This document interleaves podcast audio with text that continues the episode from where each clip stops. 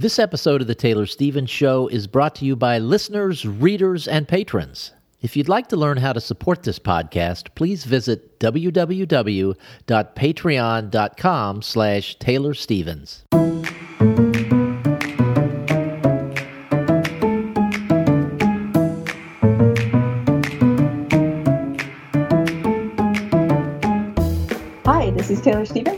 York Times best-selling and award-winning author of kick-ass international thrillers, and this is the Taylor Stevens Show with my good friend Steve Campbell, where we are kicking writing in the butt, one word at a time. And if you were listening last week to episode 300, we mentioned that we tend to we tend to record two episodes at a time when we record, and this is the episode that we recorded right after that episode. And in the chit chat for that episode, we were talking about the new kitten and in between the time when we finished episode 300 and started episode 301, when I left my desk to go get a cup of coffee, Taylor got a box or a package. So, Taylor, what was yeah. in the package? well, I was so excited. I was like, Steve, I have to open this package before before we start recording again. He's like, okay, like I'm a little bit weird. Um, but what it was is um, when I so the little guy is out of quarantine now, right? And I can let him run around the house, but I cannot actually just do that and not worry about him because he's so tiny. He just like disappears and he slinks and, and then he's just gone and he can fit into the tiniest places. So I need to have something on him that's like I can put a bell on. I think you can actually hear, hear him, him, crying yes, in the bathroom. Yeah, he's in the bathroom right now because he's in jail. He you put him out. back in jail. He's in jail. Yes, I can't just I can't just let him wander around because I don't know where he's going to end up. And and if he hides somewhere and doesn't come, then you know I, I he's just gone. And so I wanted to put a collar on him so I could bell him, but they don't really make collars for kittens. At least you know none of the pet stores or you know pet supply places have them. And I when I very first got my dog, she's a tiny, tiny little dog. So when she was a puppy, she was so small.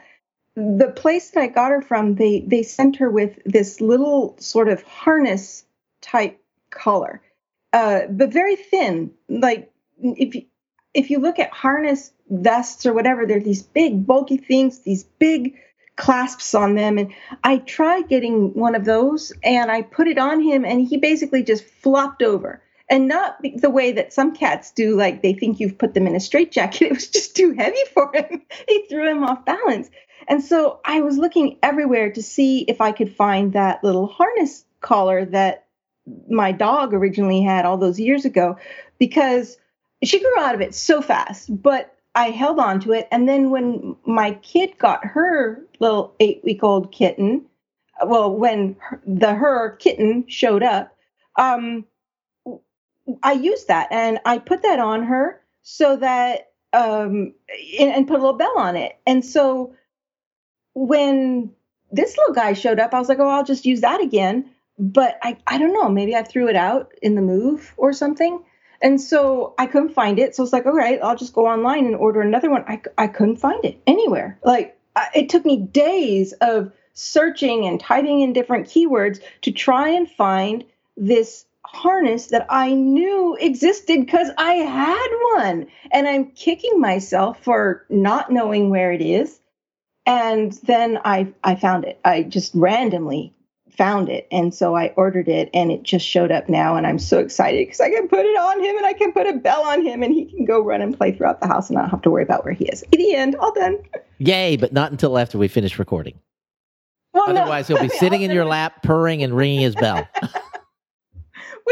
actually I, I, worked today with him in my lap and it was funny because uh, he's very demanding and he'll sleep on my chest while i'm working and then pick his head up and complain at me that i'm not petting him while he's laying there. And i'll touch him and he'll go back to sleep and i'll keep working and he picks his head up and complains at me. I'm like oh god am i setting myself up for trouble in the future? I don't know but anyway, I was very excited to. I wanted to make sure that that that harness thing was in there because I've been waiting for it, and I'm so excited. All right, so we do actually have a topic, a writing topic for today's show. We're going to be talking about building a villain from scratch. But I thought, as a way of, of kicking it off, I would ask you, Taylor, if you had a favorite movie villain of all time or literary villain. Loki. You're consistent. I'll give you that. he wasn't. He's not really a villain villain, but I think that's why I like him so much because he's a villain, but he's so much fun. he's not an evil villain, or he is an evil villain, but funny at the same time. I don't know. Loki. Loki's my favorite villain. All right. Do you know who the American Film Institute in 2003? So this this this is a we have to go a ways back for this, but they put together a list of 100 greatest heroes and 100 greatest villains. Can you imagine or can you think of who the the number one villain is? I would have gotten this right. No, I cannot. I would not have gotten number 2 right. Number 2 was Norman Bates from the movie Psycho. Okay. Number 1 was Hannibal Lecter. And that may have been I mean the that was 1991 when that movie came out and that was when you were you know not with the rest of us. And uh, no, I hadn't been born yet. you hadn't been born. But I have. Wait a minute. Well, I say I say born in finger quotes, like okay. I hadn't been born yet because I hadn't entered the world yet. Okay. I yes. was still in the womb of the cult. But I uh, I have seen the movie Silence of the Lambs, even though I didn't see it back then. I saw it when it came out. I was on a business trip and went to see it with a colleague, and it was it was very impactful. I'll, I'll say that. And I'd read the book, uh, but it was still like really impactful. What a great villain! But if you're if you're going to create a villain from scratch, that's what we're going to be talking about today. Where do we start? Well, first of all, don't come to me looking for a villain like Hannibal Lecter because I'm not able to give that awesome of advice. I'm, I don't think I would be able to come up with a villain that good. So, you know, just let's lower the expectations here a little bit, guys. Um, this question actually came from the Facebook group, and it was submitted by Anna, who um, is a longtime listener, longtime uh, participant in the group, and also has done a lot of work on the audio project which is still ongoing. So when and if we get to the end of that, um, you know, Anna, Anna, is one of those who deserves a lot of thanks. And I also just want to put in a plug here that I think we're down to just a handful of people working. We've only got like uh, maybe 80 episodes left to go. So if you have a little bit of time on your hands and you're willing to be part of that project to help us get these podcasts, these episodes broken down into uh, ca- like specific topics that can be transcribed and put into a database and searchable, then I would love you forever and appreciate it. And please just contact me and let me know, and I'll get you in contact with Brian, who's the one who's been managing the project for us all. Um, yeah, okay. So that little side note over. This, uh, and you can contact me by email at contact at taylorstevensbooks.com or in the Facebook group, and, and I'll get back, or on Patreon, and I'll get back to you right away as soon as I can. Um, so, anyway, this comment was uh, submitted by Anna, and it says this I would like to know how to make bad guys scary bad. I know one of the ways is to show them in a little vignette doing something horrible, but I think it's often cheap and trivial. I am thinking of slowly revealing who they are or how they can be deceptive, insinuating themselves into other people's lives, some, how something can feel off about them. How do you build an atmosphere of suspense, of threat, of being unpredictable? Every now and then, I'll read a book where the point of view shifts to the antagonist without revealing who that person is. This is not quite what I'm after, but what do you think of doing that doing it that way? Is it clever or confusing? Basically, how do you build a bad guy from scratch? So I know we've talked about heroes and villains and whatnot in the past, but this question comes at it from a different angle in that it's a ground up question.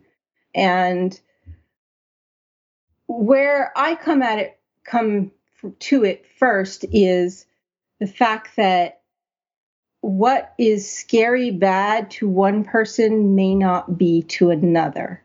So I'm not actually sure it's possible to create a universally terrifying villain. Um, some to some people, the bad guy that I find scary might be comical, you know. So you just don't know. And the second thing that I would keep in mind is the genre, because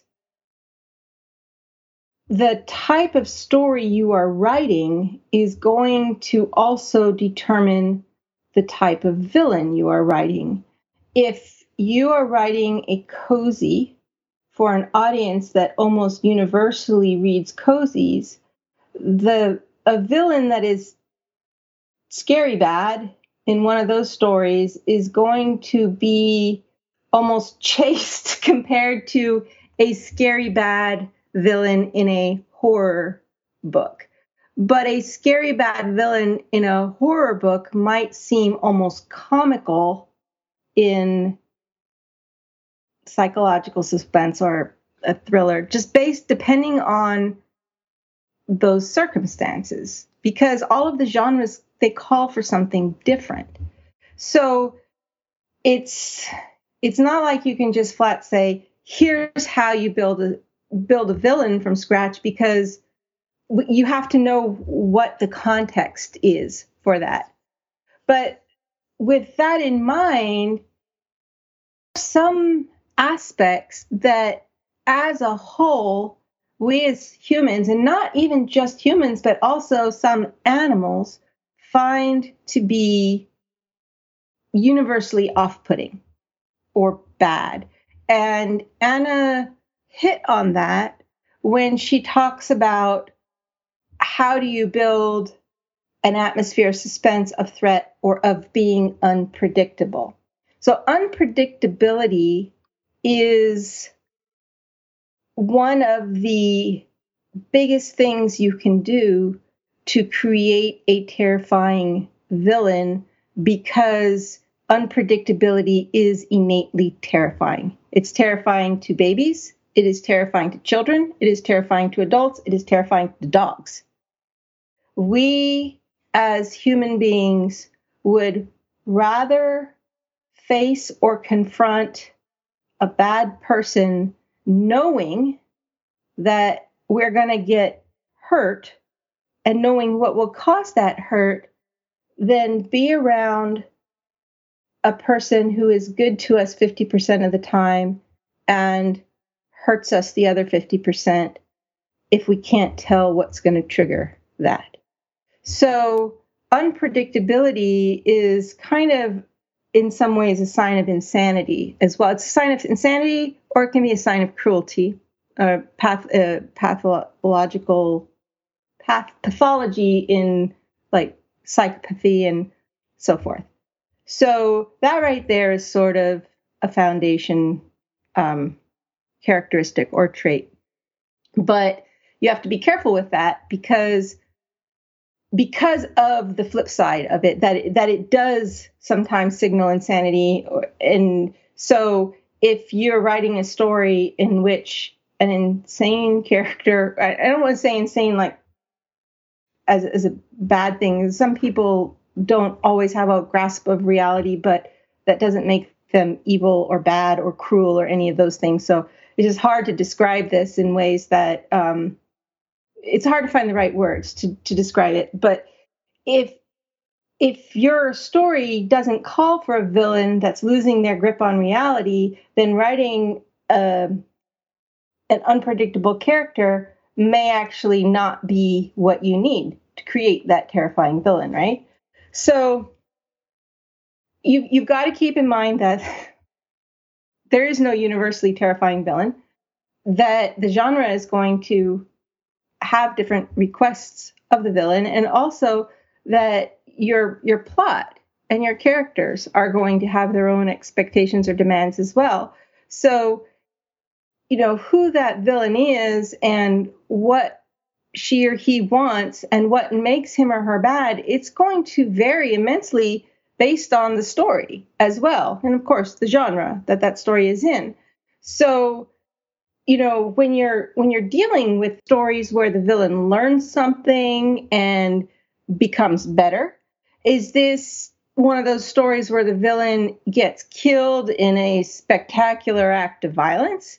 Is this one of those stories where the villain is beaten by the hero, but they survive and come back again, either in right after as a, as a sequel or in a different form, much further down the line? Is this a story where the villain turns out to not be the villainous villain and some other bad guy comes along who's even worse and then you start rooting for the villain as sort of an anti-hero? Like all of those things are going to come into play in in deciding how you do this from the ground up right?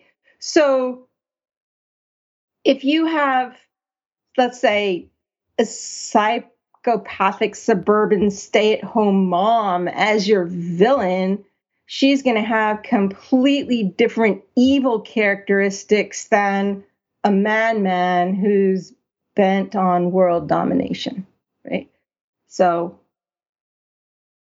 the first step, I guess, in building a bad guy or girl from scratch is answering all those questions for yourself. Once you know what you need and where you go, then of course we do have these universal sort of traits that can be considered bad. Um, we talked about unpredictability. There's also cruelty, lack of empathy, and then there's what I don't really know if there's a word to define this, but I call it righteous extremism.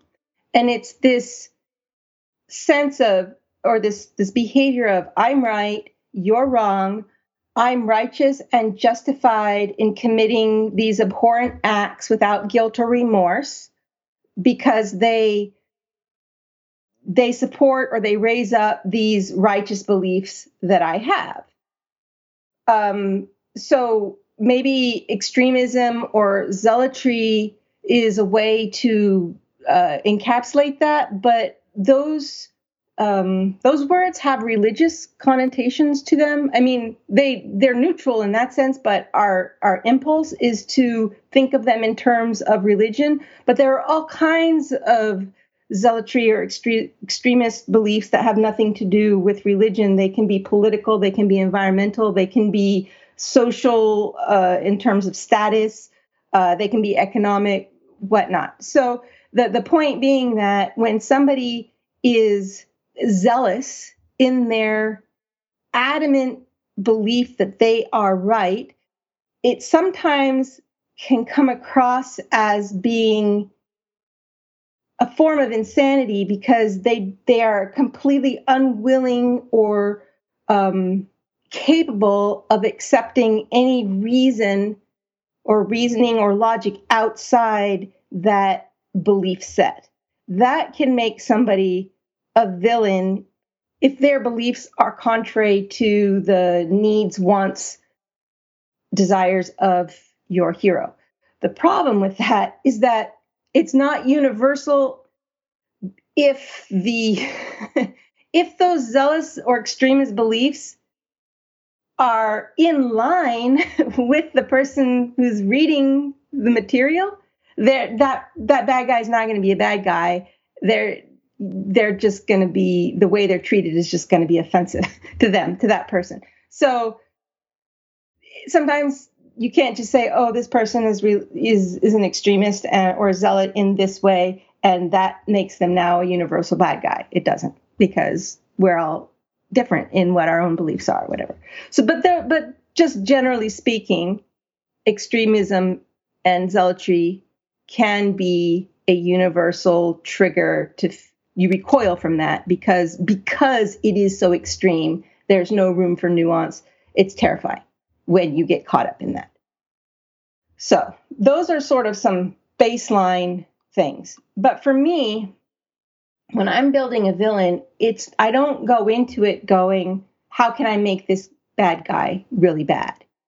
It's more about who is my hero, what are the obstacles that they're going to come, and they what is something that is going to be able to throw all of those obstacles in their path, right?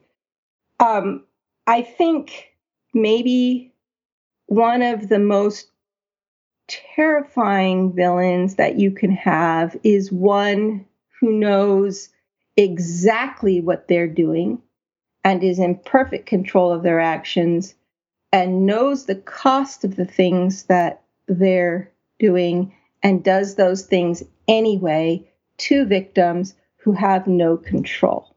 It's a power dynamic thing that when a villain is able to play people and those people are trapped in those games, that's terrifying to me anyway.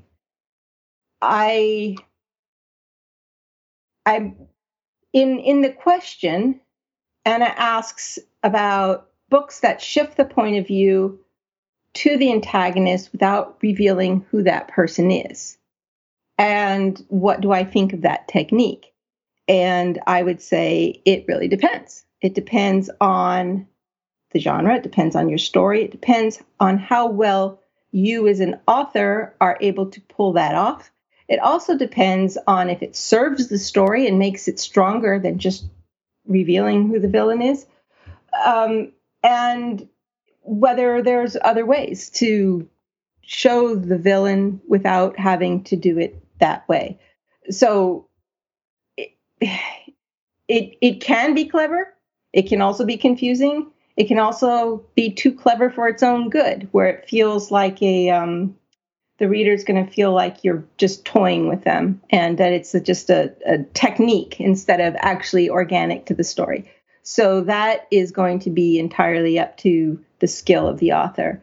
Um, I think we talked about that in a recent episode where I, I mentioned uh, C.A. Newsome, that she does that in her uh, Shot in the Bark book, and she does it very well. But I don't, per- I've never personally felt a need to do that myself in any of my stories because that's, I write them differently. And I'm not writing uh, sort of that cozy, they're not cozies, but that type of uh, less violent mystery. Um, I I'm writing thrillers and they're already very complex and very confusing as they are. So to add that added point of view where you don't know who the person is is just would just throw the story into chaos because the readers need some kind of anchor to, to know what's going on. Yeah, so let me let me jump in here really quickly, uh, just for Anna, if she's looking for examples of this particular thing in like a really baddie bad guy thing. John Sandford used to do this in the very early Lucas Davenport books. Um, so any of like the first three or four, maybe the first seven or eight, I'm not sure. Lucas Davenport books. Um, that was a technique that he used, and it was kind of fun as a reader to try and figure out who the bad guy was by reading the thoughts of the bad guy.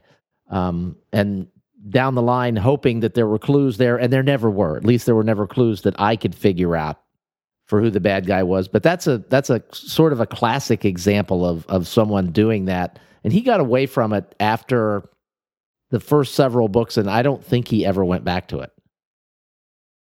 Thank you. That's perfect. I'm not well read enough to draw lots of examples, so I really appreciate that. The um, the question, and I also asked about when you have little vignettes that show the the bad guy doing something horrible and she says that she thinks it's often cheap and trivial and I would agree with that. I've seen it done a few times. I I guess it's going to sound so bad of me to say I feel guilty anytime I say something that sounds like I'm saying something negative about another author or their work. They don't deserve that.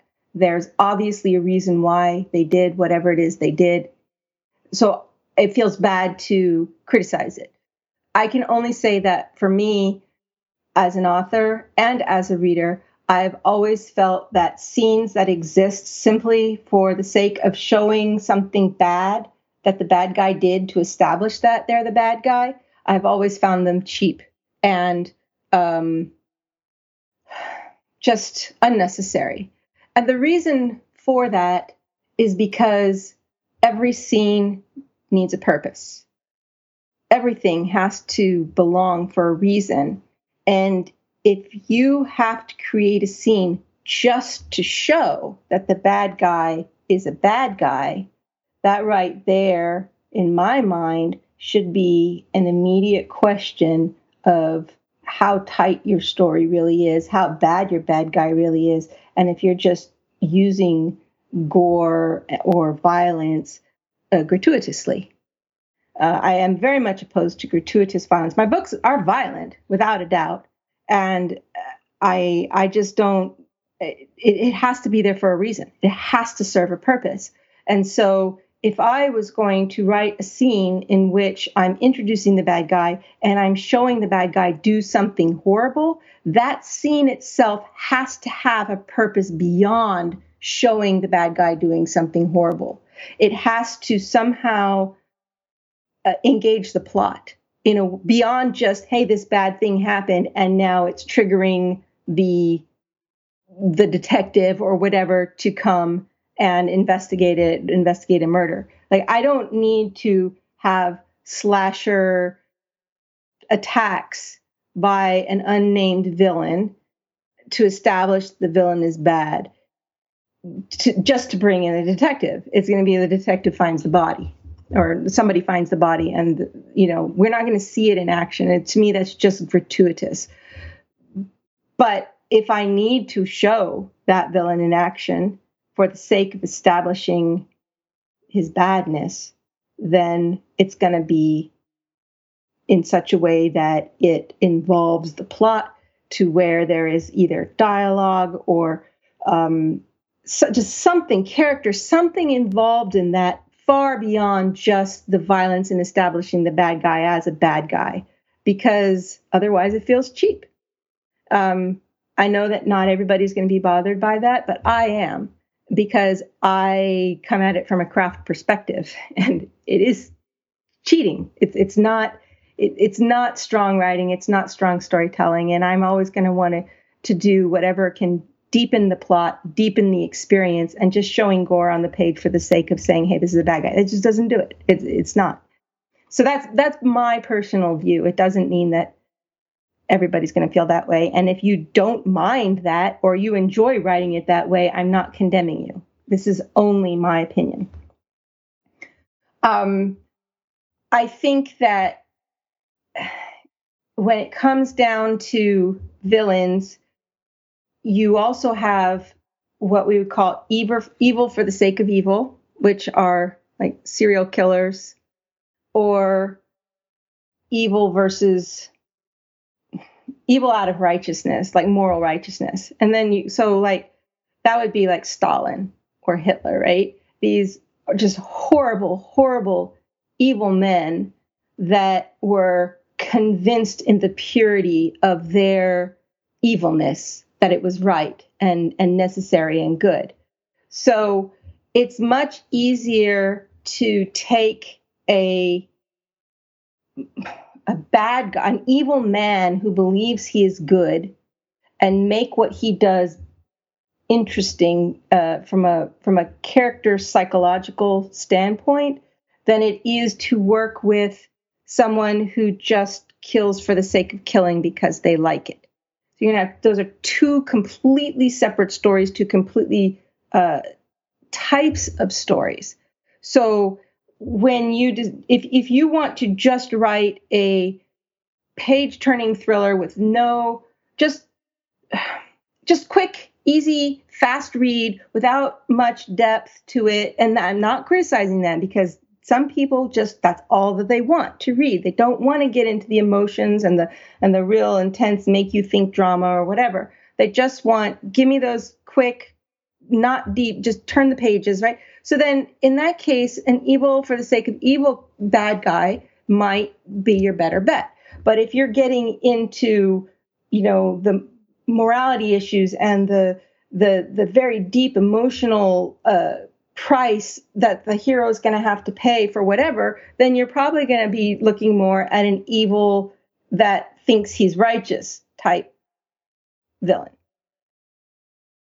you're also you've also are, are dealing with the separate issues of cardboard cardboard versus real. Like you know, normally when you say a cardboard character, everyone's like, "Well, I don't want that."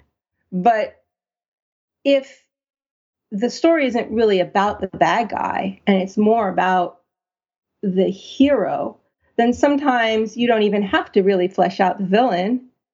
You it's just a a push that is getting the rest of the story started or that brings the rest of the story back around or whatever so the the he, the villain itself could be he could or she could be be horrible and doing horrible things but they're not the full focus of the story so in that sense we would say that they're a little bit cardboard and in the other they're they are the they're dominating the story and we're getting into their psychology and understanding what's making them do the things that they do and really building that side of it up, then you've got the focus of the villain is in the story. That's very, very real. Those the two extreme opposites, and your villain might be somewhere in the middle, right?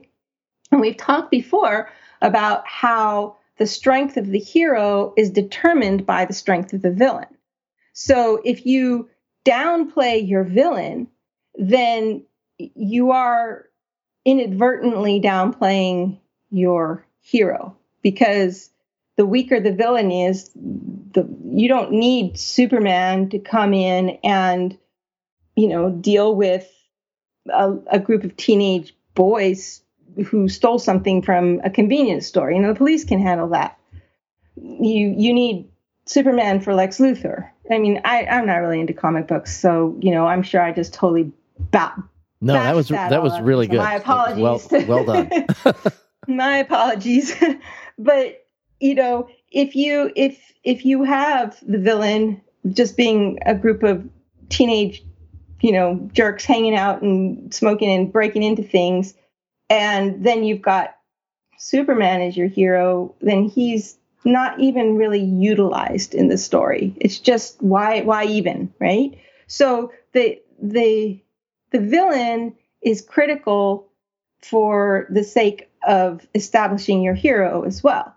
So that opens up another possibility of how to uh, really make your bad guy seem bad and seem real. And that is by the level of fear or concern the bad guy instills in the hero. If the hero is not worried about him, the villain, the, the readers are not going to be worried about him. Uh, there's no conflict. But if the hero begins to second guess himself or herself, if he feels that he's going to lose, she's going to lose, maybe almost does lose at some point, then that in itself establishes the badness of the villain without having to go into a lot of great lengths to show all the gore or whatever. You can also establish the badness of your villain by the aftermath of what he's done in the lives of the people he's affected. That's true characterization that's going to bring the emotions and the pain into it. So you can have a story in which the bad guy or woman is just an everyday person who hurts people without caring about them uh, carelessly or you know maybe stole something or cheated someone and if you were to look at that in a thriller-esque point of view or a superhero point of view or a horror point of view that is not even a bad guy. That's just whatever. But if you're writing a character drama, then the effects of that those actions and how it it hit the lives of the people down that are affected by it down the road and that bad guy's unwillingness to relent and how that continues to affect the characters that right there makes that person evil because of what they are doing in real time and in real ways to these other characters that you care about.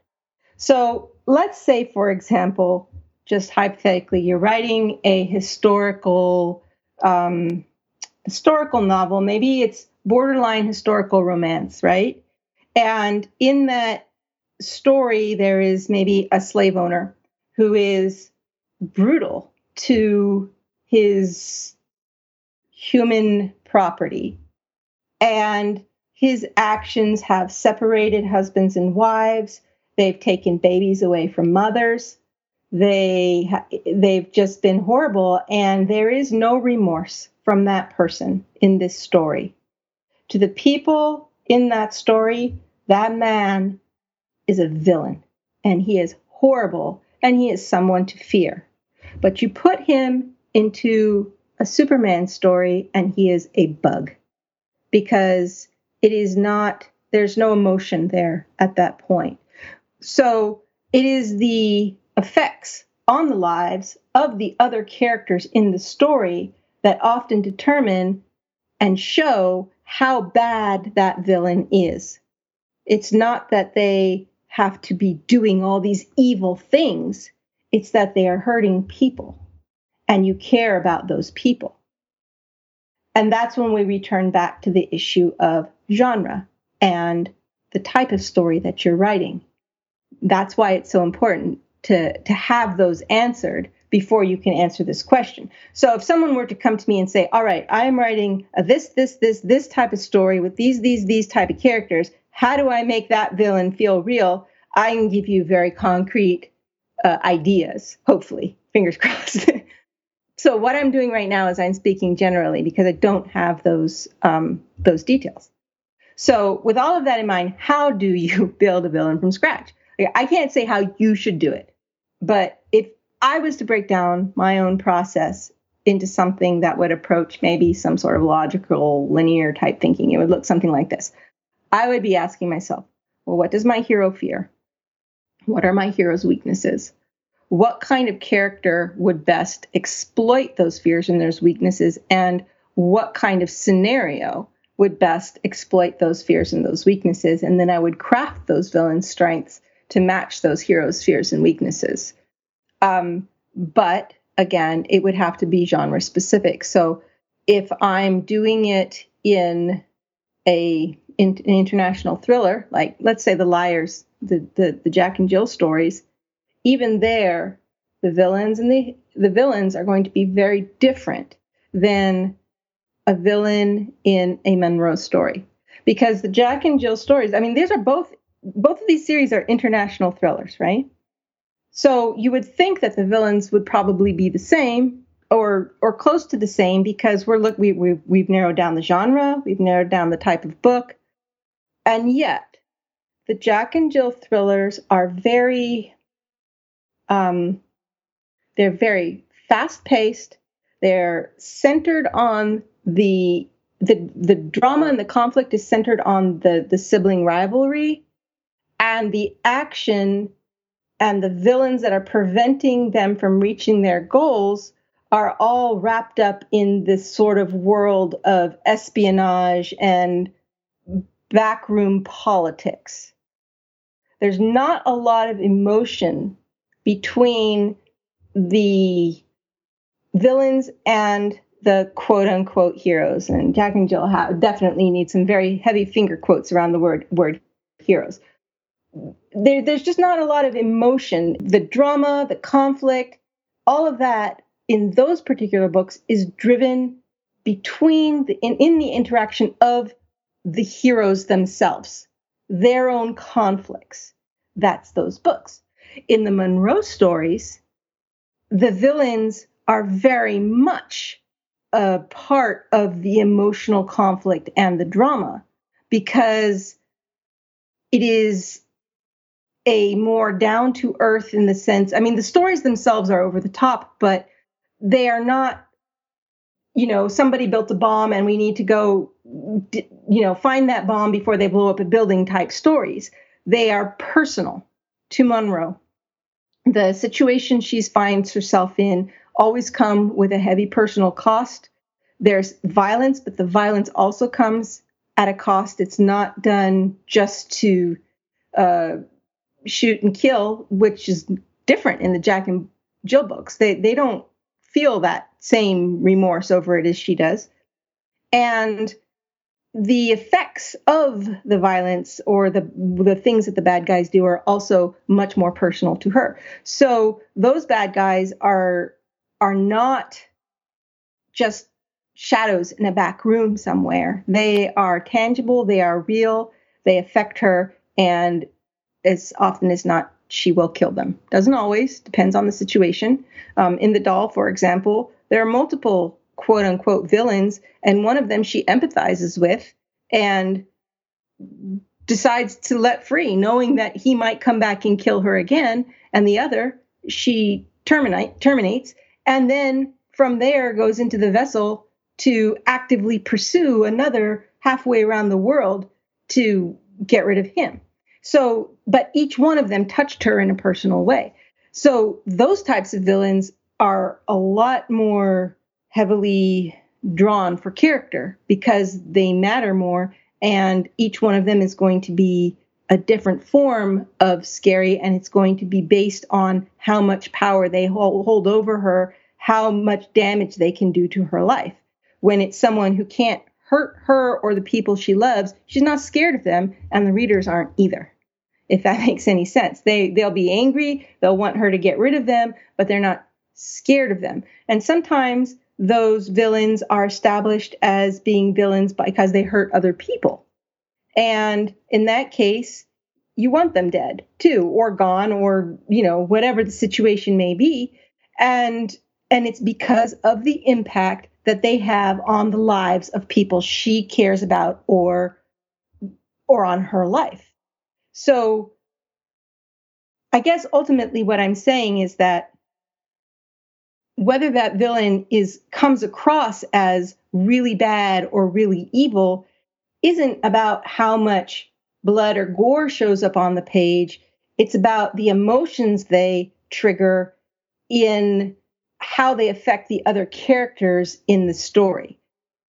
You can have a really bad villain who goes around killing people, and you see the effects of the death, but unless you engage with a character who is personally connected by that death, a loved one, someone who has something at stake, you're not going to feel the enormity of that badness. You're only going to want it to get caught or stopped, and you're going to root for the, the hero to find them, arrest them, whatever. But you're not going to feel that sense of terror or that sense of horror, how horrible they are as a human being, unless there is a character in that story who is personally affected and feeling it themselves and is afraid of them or for somebody else or is being stymied from from being able to be free or whatever the situation it has to engage an actual character that you care about for the emotional component of the evilness to hit the reader and I think that's where I got. That's where I'm at on all that. All right. Well, that was a an exhaustive. I, I I will say you you you went into all kinds of background and then gave a lot of great examples. I took a lot of notes, so I, I hope uh, listeners got a lot out of that discussion as well. So thank you, uh, Anna, for sending in that question. We really appreciate it.